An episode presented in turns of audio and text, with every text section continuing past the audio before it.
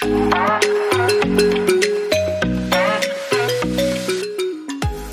welcome to episode five of Aesthetic Chat with Kiki.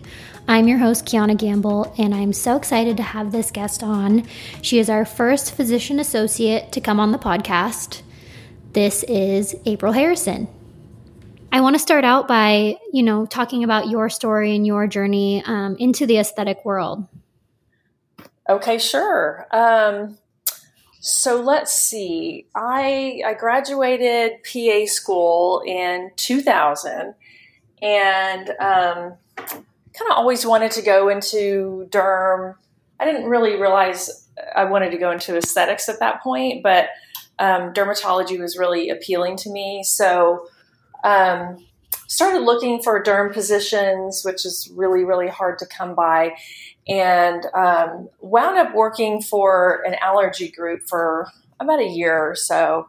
And you know, while it was good training after graduation, I really wanted to go more into you know skin and dermatology and um, so a friend of mine a colleague of mine was working at md anderson and she told me that they were looking to hire a pa in their dermatology department. So i reached out to the the director over or the head of the department and um, just made contact with her. And she said absolutely we're looking you know, to hire a PA and we're going to train you and get you, you know, up to speed in all as- aspects of dermatology. And I mean, it's great because as a PA, we're trained as more generalists.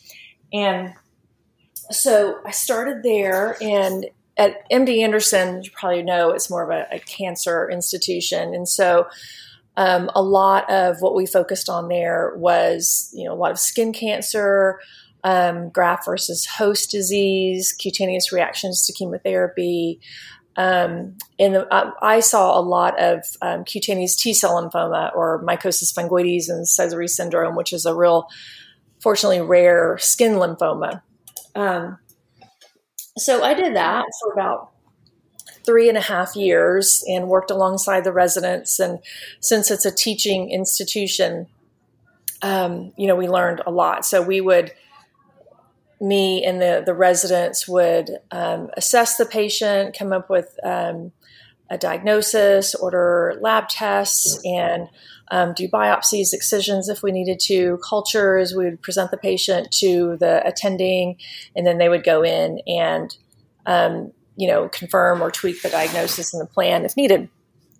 So I did that for quite a while, almost almost four years, and um, while I became more comfortable in it, I really had, as time was going on, more of a desire to go into aesthetics and and more private practice where the patients weren't quite as complex, and um, and you know with with a cancer institution there can be a lot of sad news and um, some people dying even though in dermatology you don't think of that being the case but with a lot of these skin lymphomas and um, leukemia and things like that. A lot of patients would ultimately pass on. And um, nice thing about dermatology is that, it, or private practice general dermatology, is it's more of a happy specialty, and um, you know a lot of the conditions are treatable or curable, and um, that just kind of fit more my personality.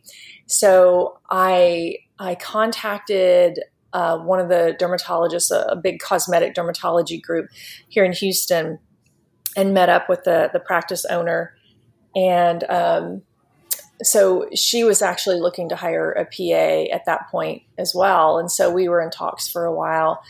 And she'd never had a PA before, and so we are just trying to figure out how I'd fit into the practice. And um, that was almost 17 years ago. So I've been at the same practice for about 17 years, and oh, initially wow started doing um, kind of a mix of medical dermatology and cosmetic. Um, but as you know, as training and learning alongside of her, uh, I just realized I had more of an affinity for the cosmetic side. I still enjoyed medical, um, especially skin checks and acne, but I really, really liked doing aesthetics, you know, lasers and fillers and toxins and those things were really exciting to me. So as I continued to practice over, you know, months and years, my practice evolved to be purely cosmetic and uh, I never enrolled on the insurance plans because um, that process tends to take a little bit longer. But um, once we, you know, for, I'm fortunate in that my my supervising physician was open to, you know, whatever would make me happy in my practice. Um, she wasn't going to micromanage me. She just wanted me to do what made me happy. And so, um, cosmetic dermatology is kind of how everything evolved. And um, I would do some clinical research. We have a clinical trial um, arm to our practice as well, and we would do some clinical trials, or I would participate in those. Now I'm just purely cosmetic. Um, probably 90% of my practice is injectables, and the other 10% is um, lasers and um, uh, energy based devices. Started in cosmetic dermatology I worked side by side with my dermatologist. So, you know, I, I observed her for weeks on end and took notes. And then I started um, doing some of the procedures on employees and family members and friends, and then just kind of started branching out from there. So, you know, in that way, I felt really comfortable because I knew I was doing things the way she taught me how to do it, the way I was trained. Um, so I really appreciated that that oversight. I think it would be kind of scary to go out there and just be thrown out with no guidance or um, training uh, because you really don't know what you don't know. You have to experience it before you realize, you know, what could be dangerous or what could go wrong in this situation. You know what I mean? Right, for sure. I think it's the mentorship portion is really vital to be successful in this industry in a safe way. Mm-hmm.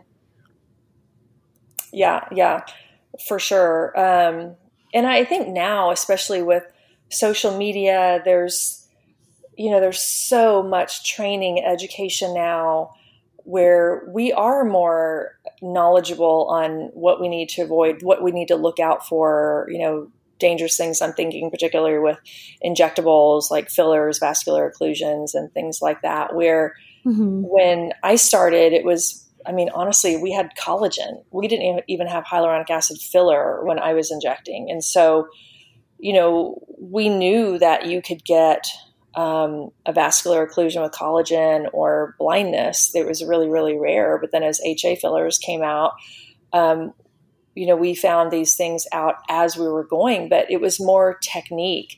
You know, how can you fill in a nasolabial fold, or how do you make how do you fill lips? And that was really it. Nobody was doing tear troughs or temples or cheeks or jaw lines or, you know, anything off the face. Um, so we kind of learned together, but it's um, it's it's interesting how this whole field has evolved over time, where you know, with social media and online training, we are more knowledgeable in, you know, how to be safer injectors and things to look out for um, as we're working. For sure. Do you have, like, I guess, um, with, you know, today we have so many places that we can put filler and that people do put filler. Are there um, some danger zones or some areas of the face that you're a completely a no go, you're never going to inject there, you have and you're never going to do it again? Um, let's see. You know, I I do pretty much inject everything. I'm thinking about it. Like, you know, I do inject noses. Um, I injected noses in the beginning, and then I stopped as more info came out with you know blindness and rates of occlusion.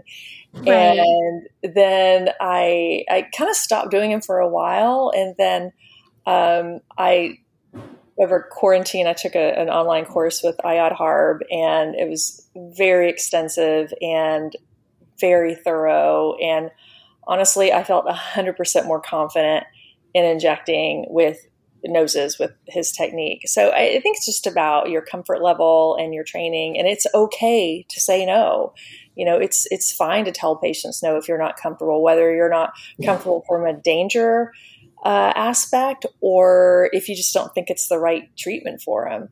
Um, but yeah, I treat noses, I treat foreheads, I do temples, um, you know, Piriform.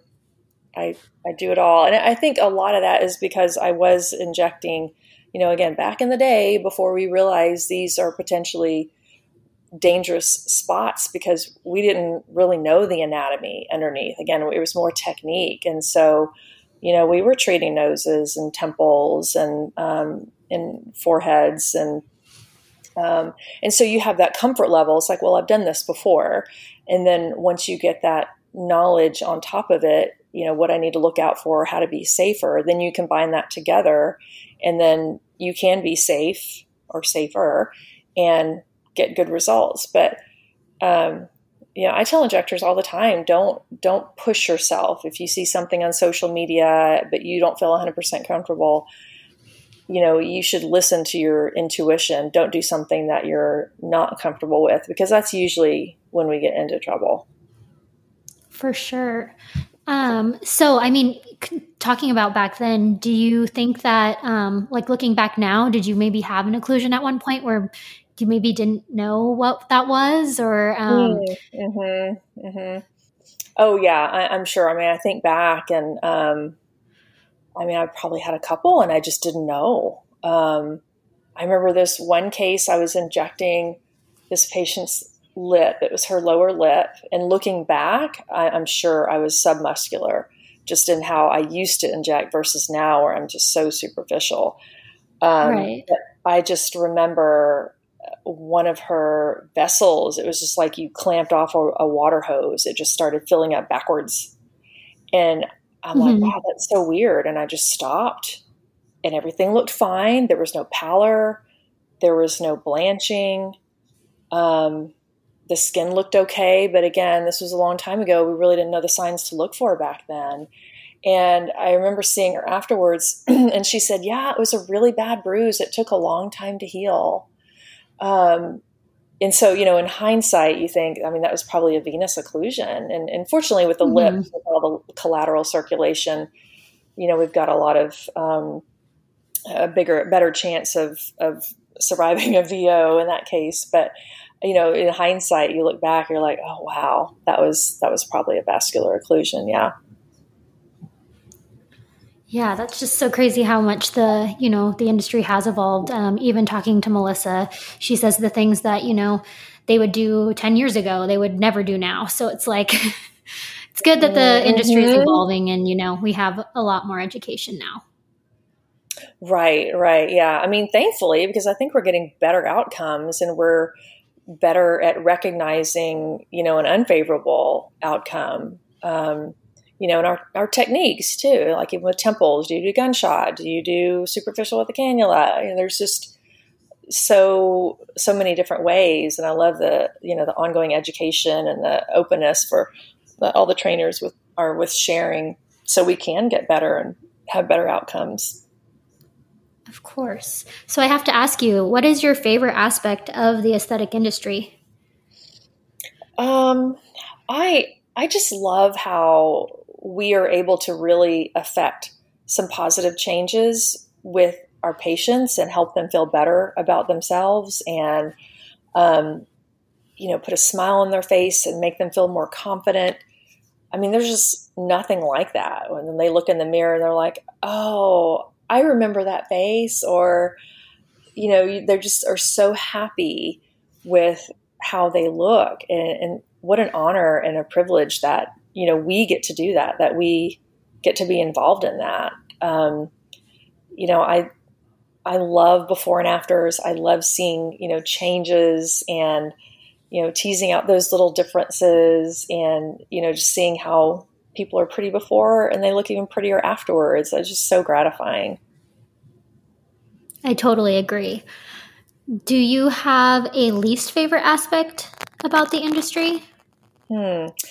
Um, probably trying to identify challenging patients or patients who aren't going to be happy um, whether they've got body dysmorphia or unreasonable expectations. Um, I think it's hard to do that in a, a consultation when I mean, it's almost like dating, right? We're all putting on our, our best face and, you know, but I, I think it's so important to be real. And, I, you know, I'm, I don't know, maybe some patients are just, if they're shopping around for the, you know, one person who do, will do what they ask, or if they really don't see themselves the way other people see them.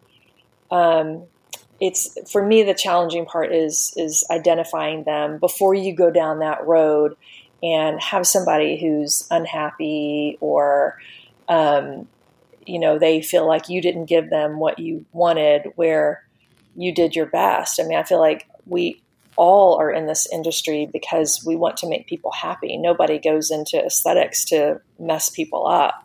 And so if you have an unhappy patient i think we all take that personally. We we all feel like you know we we can be so down on ourselves if somebody's unhappy. But you know, the longer I've been in the the industry, the more I realize we even if you're a pleaser, a people pleaser, you can't make everyone happy, and it's just not possible. And the sooner you realize that you can't, the more freeing it is, and you can tell people no, and you know there'll be other patients. You know, there if you do it in in a in such a way that they are not offended, they'll, you know, possibly even continue to refer people to you. But I, I think it's just all about, you know, tact and kindness and um, saying it in such a way that they don't feel offended, but that just that's probably not the best fit or or that's not something that you're comfortable doing.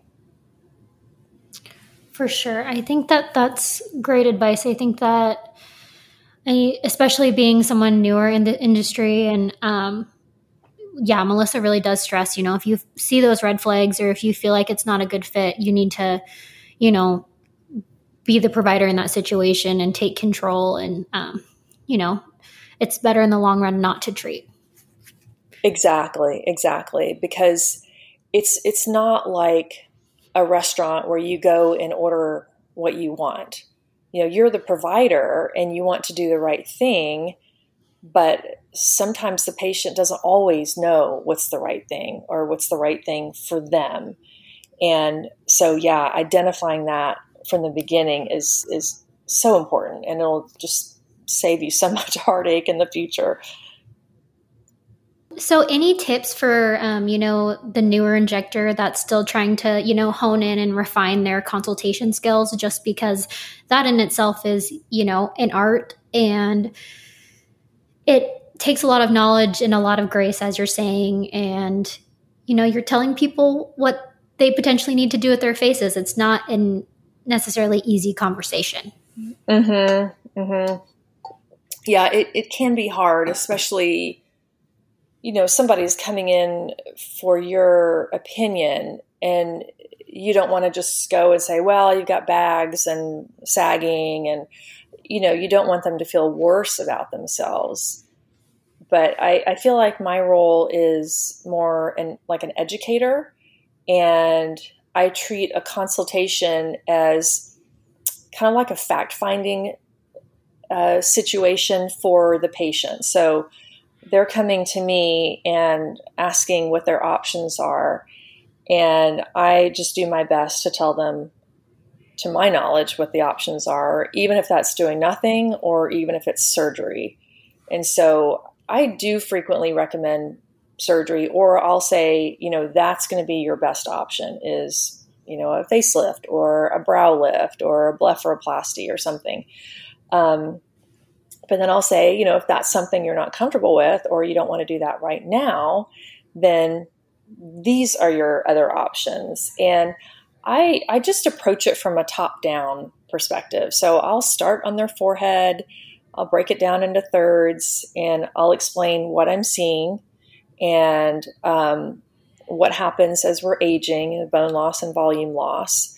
Um, I'll point out a nice feature because everybody has a pretty feature, whether it's their skin or their eyes or their hair or something. You don't want to just go and talk about a bunch of negatives. I like to bring up some positives too. And, you know, then we just go down temples and cheeks and jawline and tear trough. And um, that's just my approach to it. And it's kind of evolved a little bit over the years. And, and I feel as um, I've been in this industry longer, I do feel more comfortable in saying no to certain things as well. Where as a, a newer injector, I, I wouldn't. I would just, you know, take everybody on. Not that I thought I could, you know, fix everything, but um, that's how we learn. You know, we learn by mistakes. And even now, if I get a patient in and they saw another injector, and if they weren't happy with their work, I, I encourage them to go back to their injector because that's how we learn. And and I know I'm not perfect, and I'm make mistakes. And if my patient goes to another local injector, you know, they probably know about it. Or but if the patient comes back to me, then it gives me the chance to correct it and then I learn in the process too. So I think it's just a lot of being open and you know realize that we're continuously learning.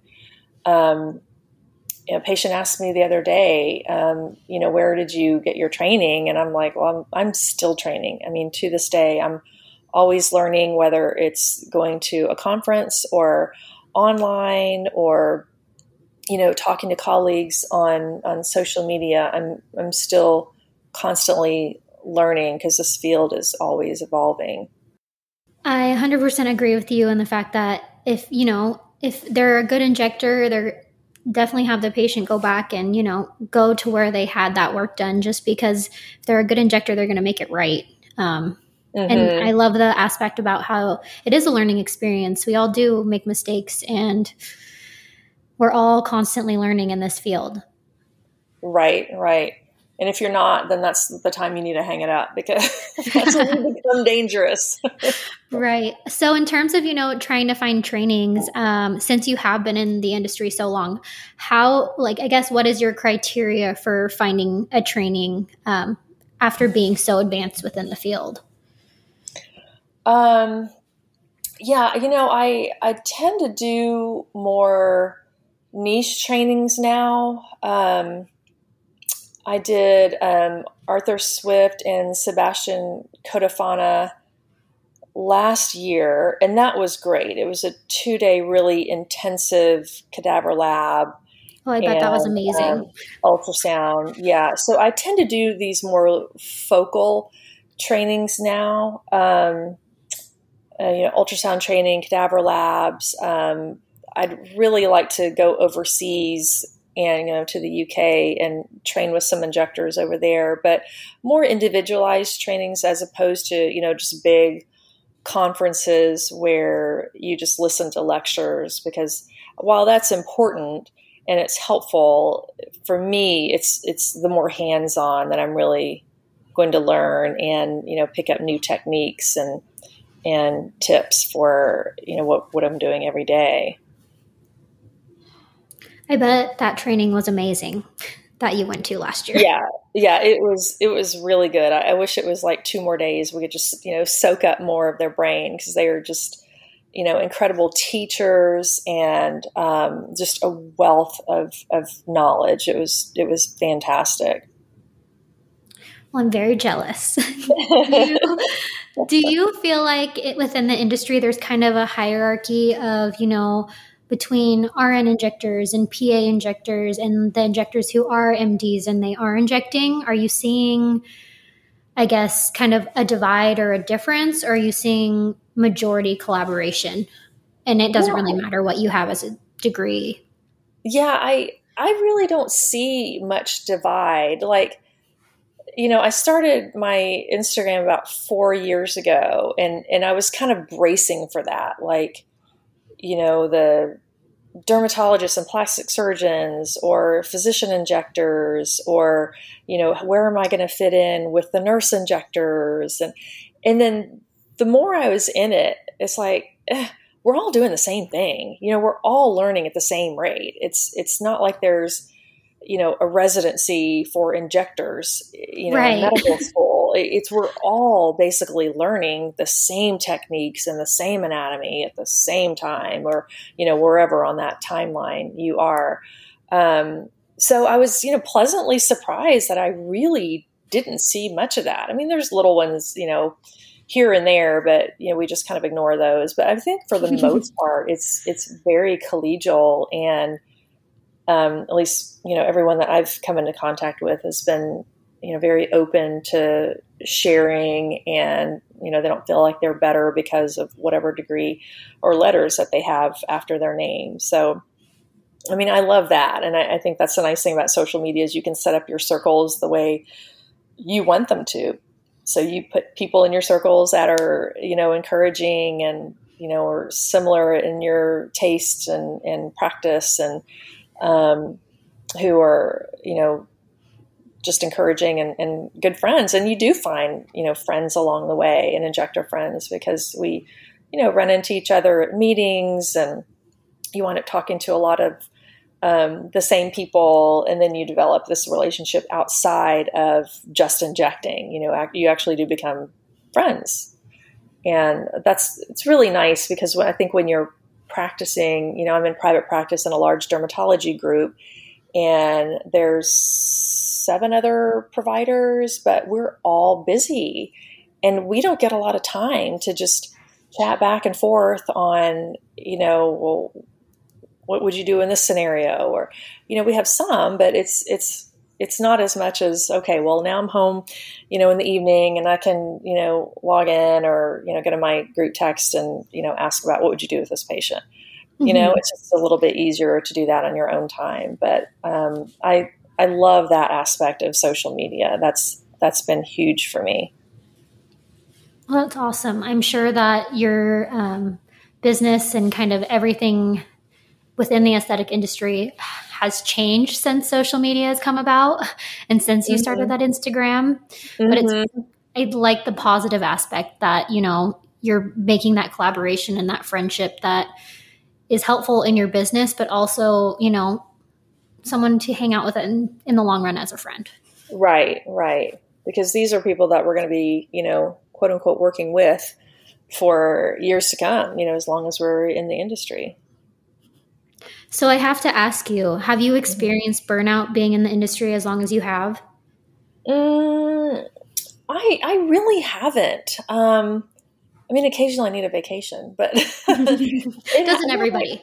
Yeah, right, right. Um, I really haven't, um, but I do. I structure my schedule in such a way that I have downtime, I have family time, um, and, and to me, that's super important. I could work six days a week, 10 hours a day, and see probably everybody on my wait list. But um, to me, I mean, there's only one of me, right? And if I'm burned out and unhappy, I'm not going to be a great provider for the people who do want to come see me. So I'm I'm protective of that time. Um, so I work four days a week. I work during the hours that my kids are in school. And then I leave at three and I go pick them up and then I start that job, which is mom. and then somewhere in there, I do my third job, which is social media. Oh, it's a whole job in itself, of course. Yeah, I 100% agree. It really is. It really is. Um, and my husband's in there too, so he, that's kind of family. Um, so it's that's that was always really important to me is to you know be able to be a mom and to be a wife and to have a satisfying career and um, you know it's just all about finding that balance right it's always the work life balance that we're we're looking for and um, I mean, and for me, this is what works for me. It may be different for other people, but it's worked for me to where I, I really don't feel burnout. I mean, even during the you know the busy season, quote unquote busy season at the end of the year when you know everybody wants to get everything done, and you know we, we tend to work more hours. Um, you know, I'm still protective over that time, and you know this is when I'm available. So that that helps for me. I love that you've set boundaries and that you really prioritize not just your job. Um, I love that this industry gives you that flexibility Um, mm-hmm. I don't have kids yet, but that's kind of my hope as well is to, you know, be able to work when they're at school and then, you know, be able to do the other things with them and not miss out. So that's right, awesome. right. Yeah. Because, you know, we're not saving lives here. So we, you don't, we don't have to work 24 hour shifts and things like that. You know, right, we, right. We can be reasonable with this, you know, aesthetics is fun, but, um, I don't think you have to kill yourself to do this because, you know, again, at the end of the day, you have to take care of you. And if you're unhappy or burnt out or, you know, you're just frazzled, you're not going to be able to think uh, as clearly for your patient. And, and ultimately, that's, you know, what we're here for. And that's what we want to do. So, yeah, I think it's important to protect those boundaries and do what's best for you. And, and again, it may look different for everybody, but um, that's just what works for me. Well, I love that. I love that you actually haven't even experienced burnout because you've set those boundaries for yourself. Um, so that's really great to hear. Yeah. I did want to uh, congratulate you guys on the fact that you guys are no longer considered physician assistants. You guys oh, yeah. are now physician associates. So um, yeah. Yes. Was that yeah. exciting? A long time it, coming, it or was, I guess kind yeah. of your thoughts? it, it, was a long time coming. You know, we originally started when the profession was founded um, almost 60 years ago. We were in several of the programs, there were physician associates, and then there was some political stuff that happened. And then, so then we were re- renamed assistants. But, um, you know, it, it's that title is just so non-descriptive for what we do and you know even to this day, people, I get an email the other day and they're like, I'd like to speak to your doctor. I'm like, I'm a full on medical provider. Why are you asking me? Email directly. You know, it's like the right. assistant title is such a misnomer and so not descriptive of what we do. So, you know, fortunately, we're to have to wait till all the states roll it out and then one by one it'll, you know, become more consistent. But yeah, officially it's uh, physician associate.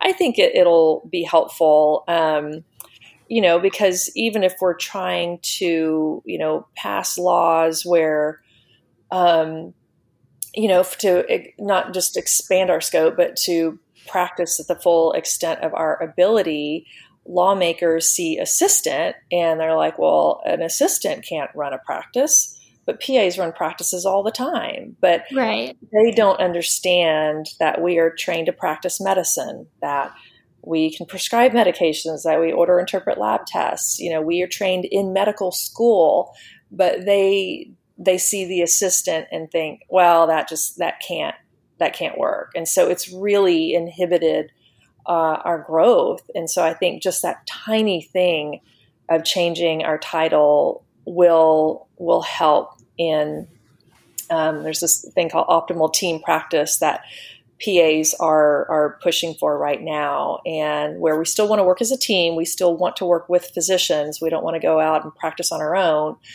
but just to remove the barriers that are preventing us from providing care.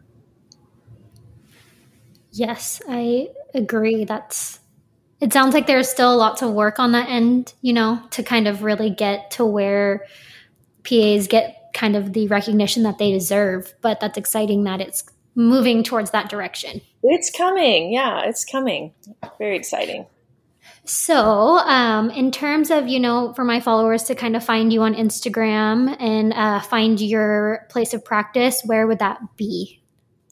Um, so my Instagram handle is April Harrison Derm PA, and there's an underscore between each word, but you can just put April Harrison and I'll come up. Um, I have an Instagram page and it has my bio and practice info there. And then I also post to my Facebook page too. Instagram's more active, it seems. I think people are more interested mm-hmm. in commenting there than Facebook, but you can find me on both. And then uh, my practice is uh, SBA Dermatology. It's in Houston. Um, it's also uh, called Suzanne Bruce and Associates Dermatology, but we're transitioning to SBA Dermatology. Um, so there's they have their Instagram page. I have my Instagram page. Um, a lot of the providers have an Instagram page as well. Um, but yeah, check me out on Insta and be happy to have you follow along. Perfect. Well, thank you so much, April, for coming on the podcast. Um, I think my listeners are really going to enjoy the episode. We touch well, on a few different things. You're yeah. my first physician associate on the podcast, so I thought that was really exciting oh, and exciting. Yes. Well, thank you for having me. It was an honor to be here. I appreciate it, and yeah. look forward to checking it out. Awesome. Well, thank you so much. Thank you again to April Harrison for coming on the podcast today. Um, I really enjoyed our conversation, just, you know, about everything aesthetics as well as, you know, the role as a physician associate in comparison to, you know, some of the other injectors I've had on the podcast thus far. Um, I love your educational aspects of your Instagram feed, so definitely go check that out, listeners. She has some great little pearls on there stream the podcast on my website, aestheticnursekiki.com.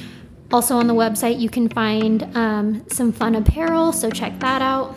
And finally, my personal Instagram is at aestheticnurse.kiki.